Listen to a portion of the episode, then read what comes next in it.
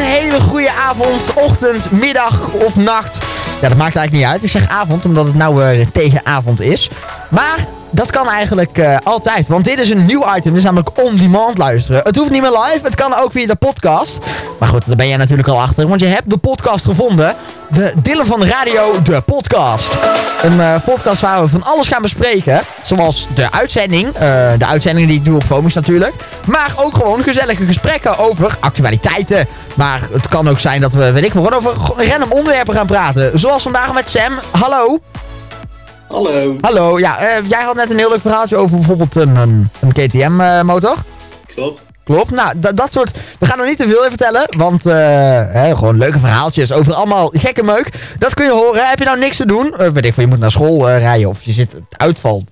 Nog, weet jij misschien nog iets van wanneer mensen naar podcast gaan luisteren? Ja, huiswerk maken denk ik. Ja, huiswerk. Nou, maar dan moet je dit niet aanzetten, want dan ga je geen huiswerk meer maken, denk ik. Nou, natuurlijk wel, joh.